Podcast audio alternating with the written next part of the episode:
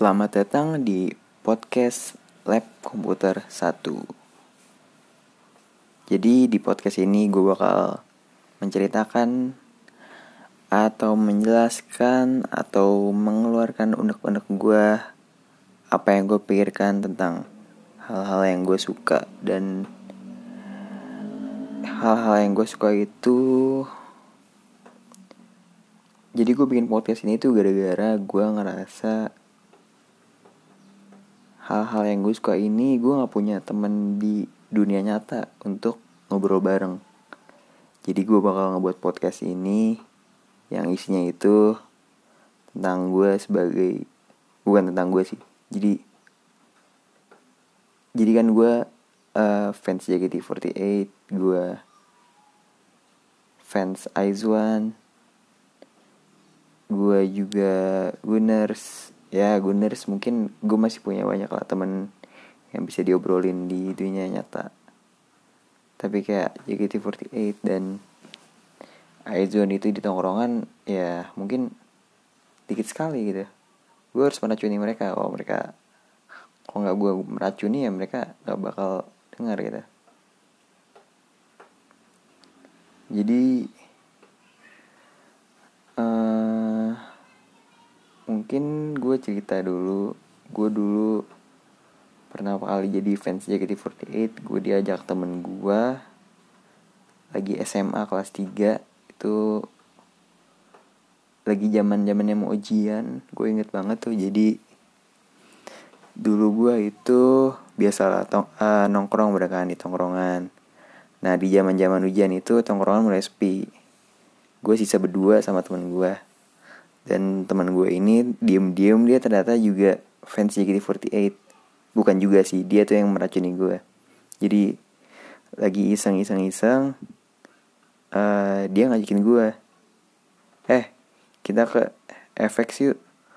Nonton teater JKT48 waktu itu sih dia alibinya oh itu jadi waktu itu lagi zamannya keluarga Cemara oh nggak salah. Atau oh bukan. Dilan Dilan jadi si Zara jadi adiknya Dilan kan si Disa Artisa ceritanya. Jadi dia alibinya tuh ayo gue kepo nih sama si Zara. Uh, nonton yuk sekali-kali teater. Gue di situ masih nggak ngerti apa-apa sama sekali sih tentang teater. Ya teater gue gak ngerti sama sekali tentang member-member siapa aja isinya tuh berapa berapa orang gue bayar berapa. Dan uh, waktu itu gue juga nggak langsung suka setelah gue nonton teater itu. Setelah gue nonton teater itu kayak gue ya experience gue biasa-biasa aja sih. Gue dibilang kecantol. Ya ada sih kecantol cuma mau lagi ya kagak juga. Saya di waktu itu walaupun gue masih pelajar ya bayarannya cuma 60 ribu nggak cuma sih maksudnya lumayan 60 ribu. Gue mikir-mikir juga kan ngapain juga gue selalu bayar 60 ribu buat nonton teater gitu. Uh, tapi waktu itu gue gratis sih kan. Teman gue ini nih yang alibinya baru baru nonton juga sekali. Ternyata udah lumayan dan dia ngajakin gue lewat new friend campaign. Waktu itu gue inget gue nontonnya tim J setlistnya apa? Gue gue lupa setlistnya apa. Pokoknya itu bulan Maret 2018 gue inget masih ada melodi. Terus yang bikin gue kecantol di situ Ayah sih Ayah uh, Ayah tuh sekarang udah pindah sih ya udah bukan tim J lagi dia. Dia udah di K3 sekarang. Hmm, ya gitu sih gue jadi awal mulai jadi fans. Ya belum itu belum menjadi fans JKT baru gue masuk kuliah kan. Jadi setelah Maret itu tuh gue nggak nggak ngikutin juga JKT48 baru di kuliah ini mungkin gabut ya gabut. Gue coba-coba nonton di YouTube. Pertama gue nonton tuh yang bikin gue jadi ngikutin banget itu JKT48 Ramadan Ramadan event. Itu yang battle battle ya benar yang gitu gitulah gue tontonin. Dan gue ngerasa wah kok lucu juga ya gue jadi entertain lah ngerasa terhibur gitu dengan nontonin mereka. Dan akhirnya gue uh, mulai ngikut-ngikutin ngerti sistemnya gimana. Dia ada tiga tim terus ada namanya Sosenkyo juga di JKT48 Sosenkyo tuh kayak pemilihan bukan kayak sih emang pe jadi pemilihan member by voting oleh fans yang nanti dipilih 32 besar 16 besar bawain single utamanya. Dan 17 sampai 32 itu namanya Undergirls. Oh ya yang tadi 16 besar namanya Senbatsu. Uh, itu mereka bawain single yang singlenya JKT48 ya mungkin rata-rata single JKT48 emang bukan rata-rata sih emang hampir semuanya. Single JKT48 itu cuma uh, apa ya namanya lagu AKB48 atau atau 48 grup yang lain di di bahasa Indonesia kan lah ibaratkan. Di bahasa Indonesia kan dan uh, awalnya gue suka juga gara-gara itu sih. Jadi gue suka karena gue treadmillan tuh. Sorry nih mundur lagi sebelum gue ku ini jadi gue liburan kuliah semester satu. Itu gue masih belum suka nih belum suka. Maksudnya bukan belum suka sih belum terlalu ngikutin juga nih. Gue treadmillan gue mikir kan enaknya dengerin lagu nih treadmillan. Nah gue dengerin lagu JKT itu waktu itu apa ya judulnya?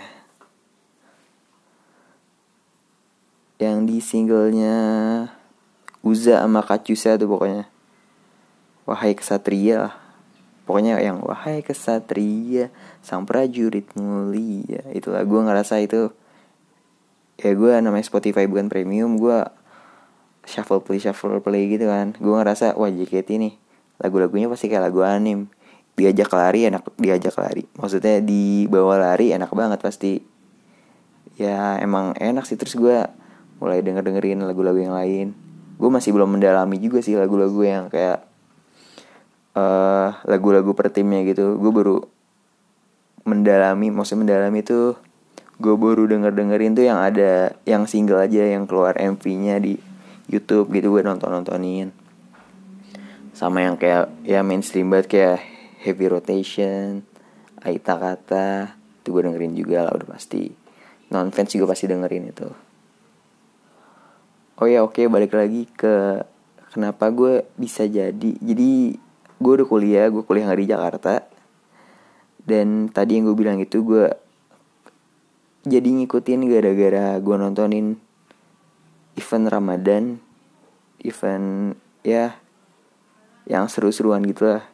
Dan gue makin ngikutin lagi tuh karena juga di tempat kuliah gue gue punya teman yang dia fans dari awal banget JKT48 mungkin sekitar 2012 2011 enggak sih 2012 lah 2012 dia ngikutin. Dan dia fans far fans far tuh sebutan fans yang ya sesuai namanya fans far fans yang jauh dari Jakarta. Jadi dia benar-benar ngikutin cuma dari TV lah dari keluarin single.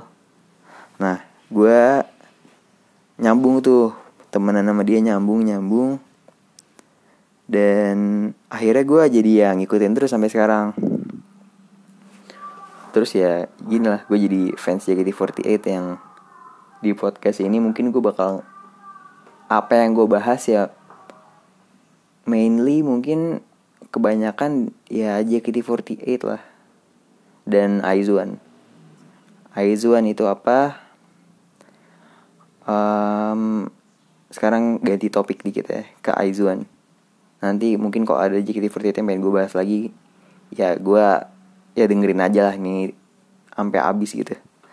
Jadi Aizuan itu dia girl group girl group Korea. Dia dibentuknya dari sebuah survival show. Survival show yang judulnya Produce 48 itu adalah survival show dengan um, kolaborasi. Sebutannya kolaborasi sebenarnya jadi kolaborasi antara 48 Group dan um, ya dari Koreanya lah CJ Entertainment itu yang bikin. Ya, dan disiarkannya lewat Mnet. Terus jadi gue kan cerita nih balik lagi ke Aizwan tadi gue eh balik lagi ke JKT tadi. Gue cerita nih sama teman gue yang dulu ngajakin gue teateran tuh pas SMA pas liburan nih berarti. Eh gue sekarang lagi denger dengerin gitu loh lagu JKT48 terus dia cerita ternyata dia udah pindah haluan tuh dia udah bukan fans JKT bukan fans sih ya lagi masa vakumnya lah. Di fans perfansan gini menurut gue nggak ada masa pensiun sih ada yang masa vakum gitu. Jadi dia lagi masa vakumnya terus dia bilang lu coba deh dengerin ini. Bukan apa lu coba deh nonton ini Produce 48 jadi Produce 48 itu uh, yang tadi gue jelasin itu terus dia bilang ini mereka udah debut. Debut tuh jadi kalau idol grup Korea ya mereka udah tampil lah kayak gitu. Udah punya lagu sendiri udah tampil udah dimasuk acara-acara variety show gitu. Uh, terus gue nonton kan Produce 48 dan nggak tahu kenapa ya gue dulu tuh padahal tipikal orang yang gimana ya, gue kemakan ke, ngejilat udah sendiri sih. Gue kayak nggak suka bukan nggak suka ya. Ya nggak suka sih bener kata-katanya. Gue nggak suka Korea Koreaan dulu gue juga nggak suka Jepang Jepangan tapi gue masih nonton anime manga gitu sih masih. Cuma saya Jepang Jepangan yang kayak 48 Group ini gue juga nggak suka. Dan akhirnya pas gue nonton Produce 48 ini gue cobain kan. Nonton wah gue kayak tadi lah nih ada masa-masa kecantolan lagi nih jadi gue di Produce 48 ini gue kecantol sama namanya uh, Iren sama Hewon. Nah di dua orang itu tuh menurut gue gue nggak tahu kenapa gue ngerasa wah mereka cantik banget nih. Gue suka banget sama mereka gue tonton terus kan. Dan ternyata jadi uh, tadi pick gue kan pick tuh sebutan pilihan lo ya di produce series. Oh ya produce 48 itu udah season 3 dari jadi produce 48 itu produce series. Ada produce 48 eh produce 101 itu season satunya. Dia ngedebutin girl group namanya IOI itu jadi masa kontraknya mereka ini cuma si IOI cuma satu tahun tapi kalau nggak salah gue pernah baca ya gue nggak terlalu ngikutin juga IOI mereka tuh cuma 8 bulan kalau nggak salah. Maksudnya nggak satu tahun full lah gitu. Masa masa masa mereka promosinya gitu. Terus produce one one season 2 itu mereka ngedebutin namanya dia ngedebutin boy group nih season 2 boy group nama boy groupnya itu one one one one tuh W A N N A O N E one one ya emang nama-namanya plesetan dari One One sih. IOI, One One Nah terus di season 3 ini Produce 48 Produce 48 itu yang ngedebutin jadi Aizuan. Aizuan tuh juga ada filosofinya. Jadi membernya 12 kan yang didebutin tuh dari survival show itu. Nah Aizuan itu jadi 12 kan kalau lu tulis tuh kayak bentuknya bakal jadi kayak 12 tuh bisa jadi kayak IZ gitu kan. Eyes Eyes. Nah terus One itu Aizwan Jadi mereka berdua belas ini Di Aizwan menjadi satu. Nah terus lanjut di season 4 nya Namanya Produce X101 Mereka ngedebutin Boy group juga. Jadi selang-seling gitulah Boy group Namanya X1 Tapi X1 ini Kemarin sempet Ya mohon maaf ya buat Tuan It. Gue bukan yang mau ngungkit-ngungkit lagi tapi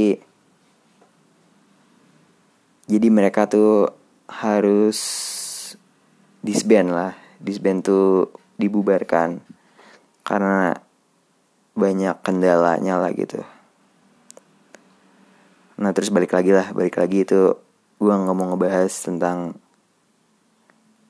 apa yang bakal nyakitin fans dari grup lain gue mau ngebahas yang gue suka aja.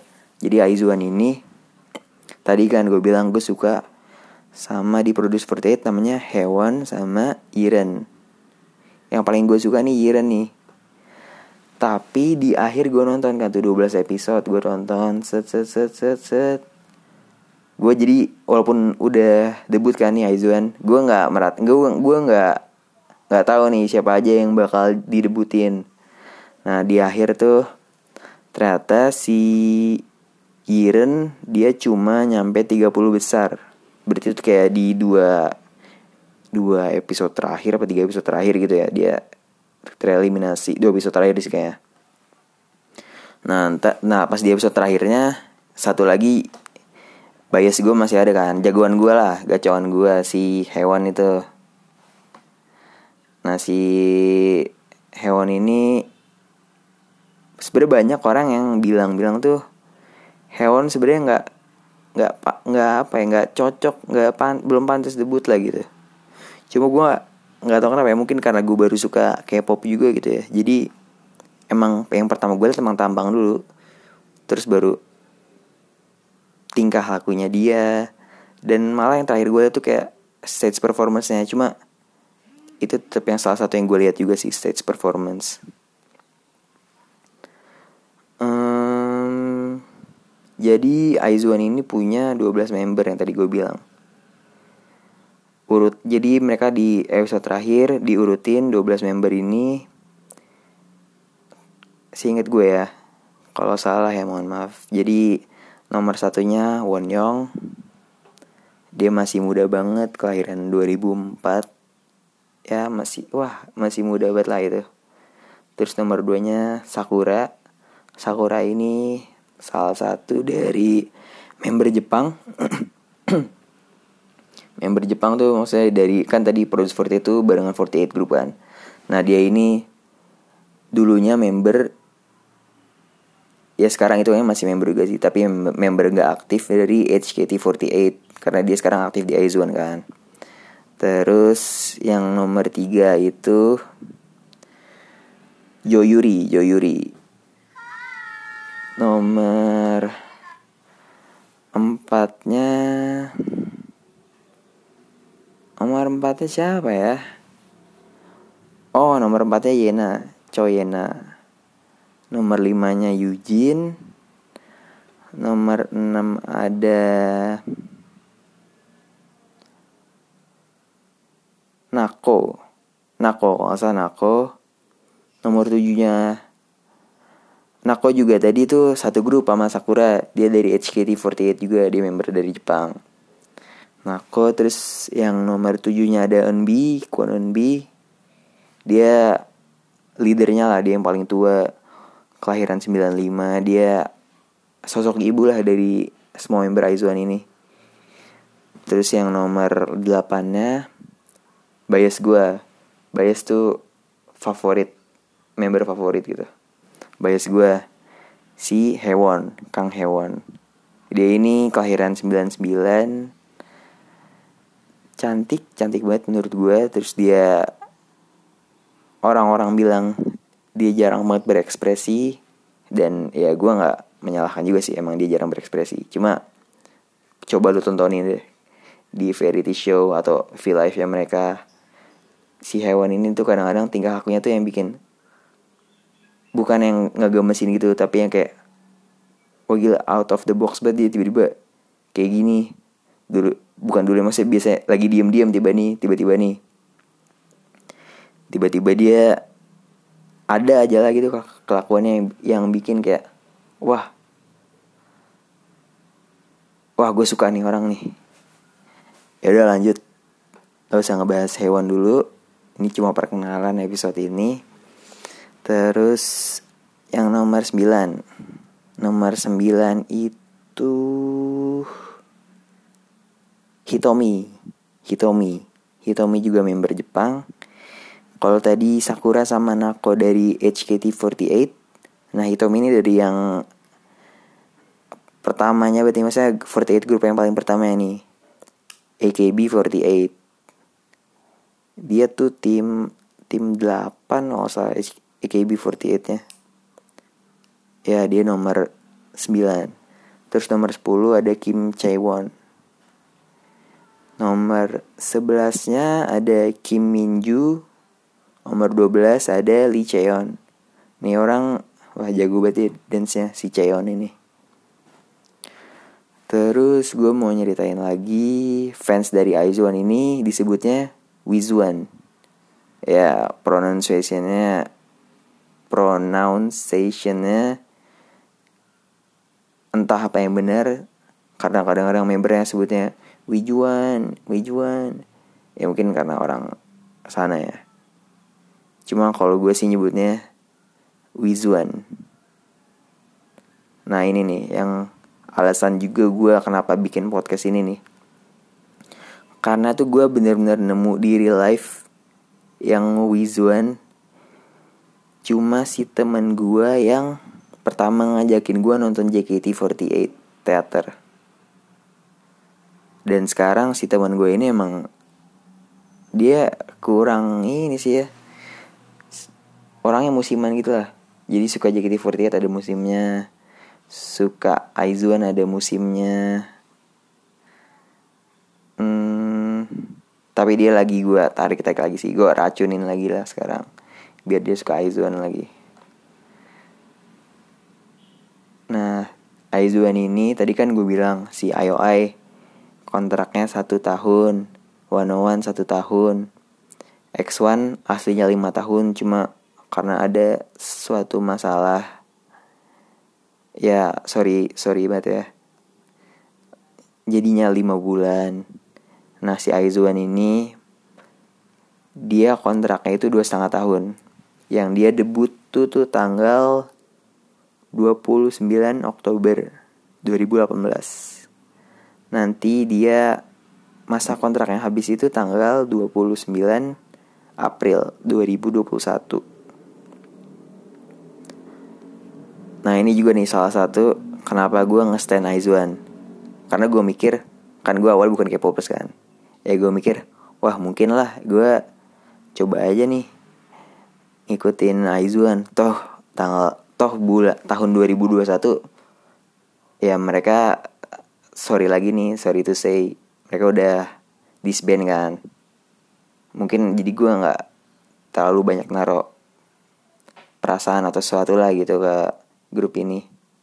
Tapi ternyata ya mungkin itulah industri K-pop emang hebat banget sih kata gue mereka tuh kayak benar-benar bisa fans yang kayak gue nih jauh di Indonesia gini kayak benar-benar ngerasa wah gila gue suka banget nih sama mereka Aizuan Aizuan ini gue sampai juga beli album mereka terus gue juga selalu nontonin live mereka di V Live nontonin konten-konten mereka di YouTube, nungguin updatean di Instagram, di Twitter. Wah bener-bener kayak, wah gila lah. Nah terus yang tadi pikiran gue cuma sampai 2021 gini, alhasil gue malah merembet tuh. Uh, ngikutin grup-grup K-pop yang lain. Yang dari peserta-peserta di Produce 48 yang tadi yang gue paling suka nih si Yiren ini di Produce 48 uh, eh, dia udah debut lagi sama grup namanya Everglow terus gue ngikutin-ngikutin lagi ada grup namanya Rocket Punch salah satu alasan gue ngikutin grup ini juga karena uh, Everglow ini ada kemungkinan Yena, Choyena tuh nanti setelah dari Aizuan. Jadi Everglow ini satu agensi, agensinya Yena. Jadi kemungkinan Yena bakal masuk ke Everglow. Terus Rocket Punch yang tadi gue bilang. Ada juga yang bilang-bilang rumor-rumor gitu kalau Kim Chaewon sama Kwon B nanti setelah dari Aizuan dia bakal gabung ke Rocket Punch nah ya udahlah gue akhirnya ngikutin dan ya bener-bener ngikutin sih gue sekarang cuma mungkin nggak sedalam Aizuan ya. Gue nggak nonton live mereka ya bisa dibilang jarang banget lah. Mungkin satu video doang kali yang gue tonton kayak abisnya live kan juga nggak ada subtitlenya kan. Kalau lu bener-bener nontonnya live yang belum diupload kembali gitu. Um, tapi gue masih belum nyebut diri gue K-popper sih karena di dunia K-pop gue masih belum sedalam itulah. Cuma kalau Wizuan gue udah nyebut sih maksudnya gue udah emang diri gue Wizuan gitu gue suka Aizuan gue nge-stand OT 12 12 dulu saya mereka.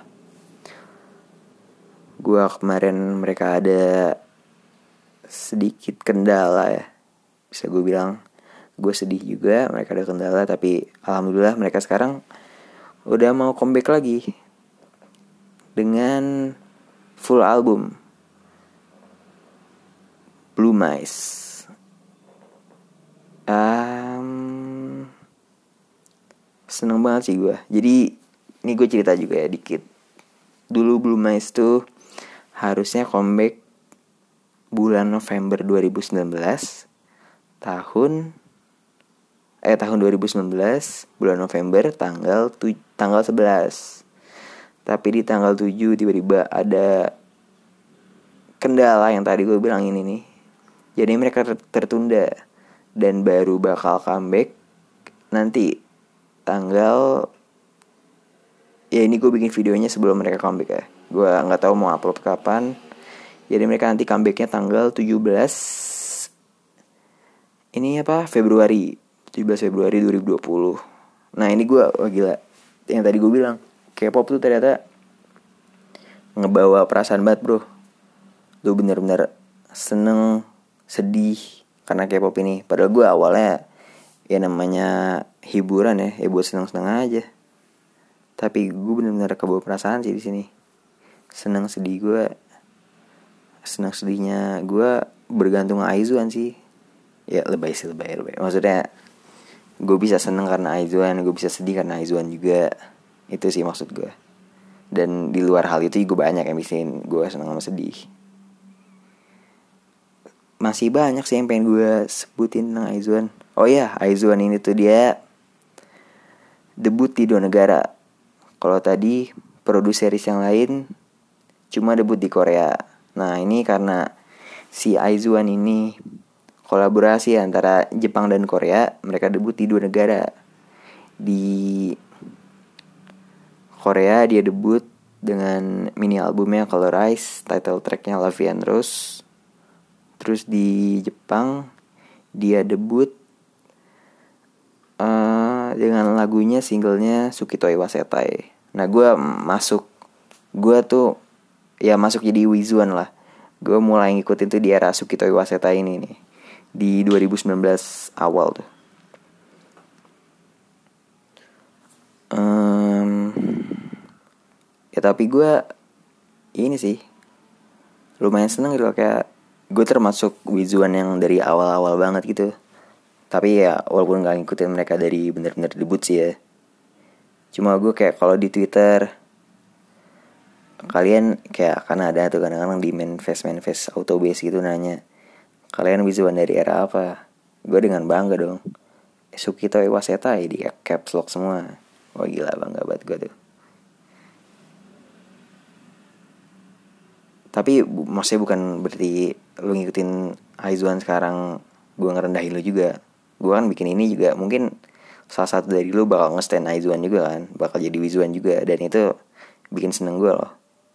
Ya gue pengen nyari teman diskusi sih sebenarnya alasan gue bikin podcast ini kan juga gue pengen ngeluarin hal-hal yang gue suka yang mungkin di real life gue kurang bisa ngobrolnya berdiskusi tukar pikiran dengan orang langsung. Nah lewat sini gue obrolin semua tuh yang gue unek-unek gue pikirin.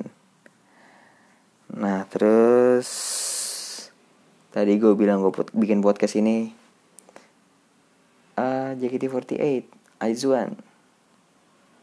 Terus gue Gunners juga. Nah mungkin isi dari konten-konten dari podcast ini gue bakal ngisi episode-episodenya. Ya antara itulah. JKT48, Aizuan, Arsenal, terus gue juga sering naik gunung. Mungkin gue habis pendakian gue bikin cerita lah cerita tentang perjalanannya. Gimana habis naik gunung ini habis naik gunung itu. Terus hmm, mungkin cerita sedikit ya. Gue suka Arsenal. Karena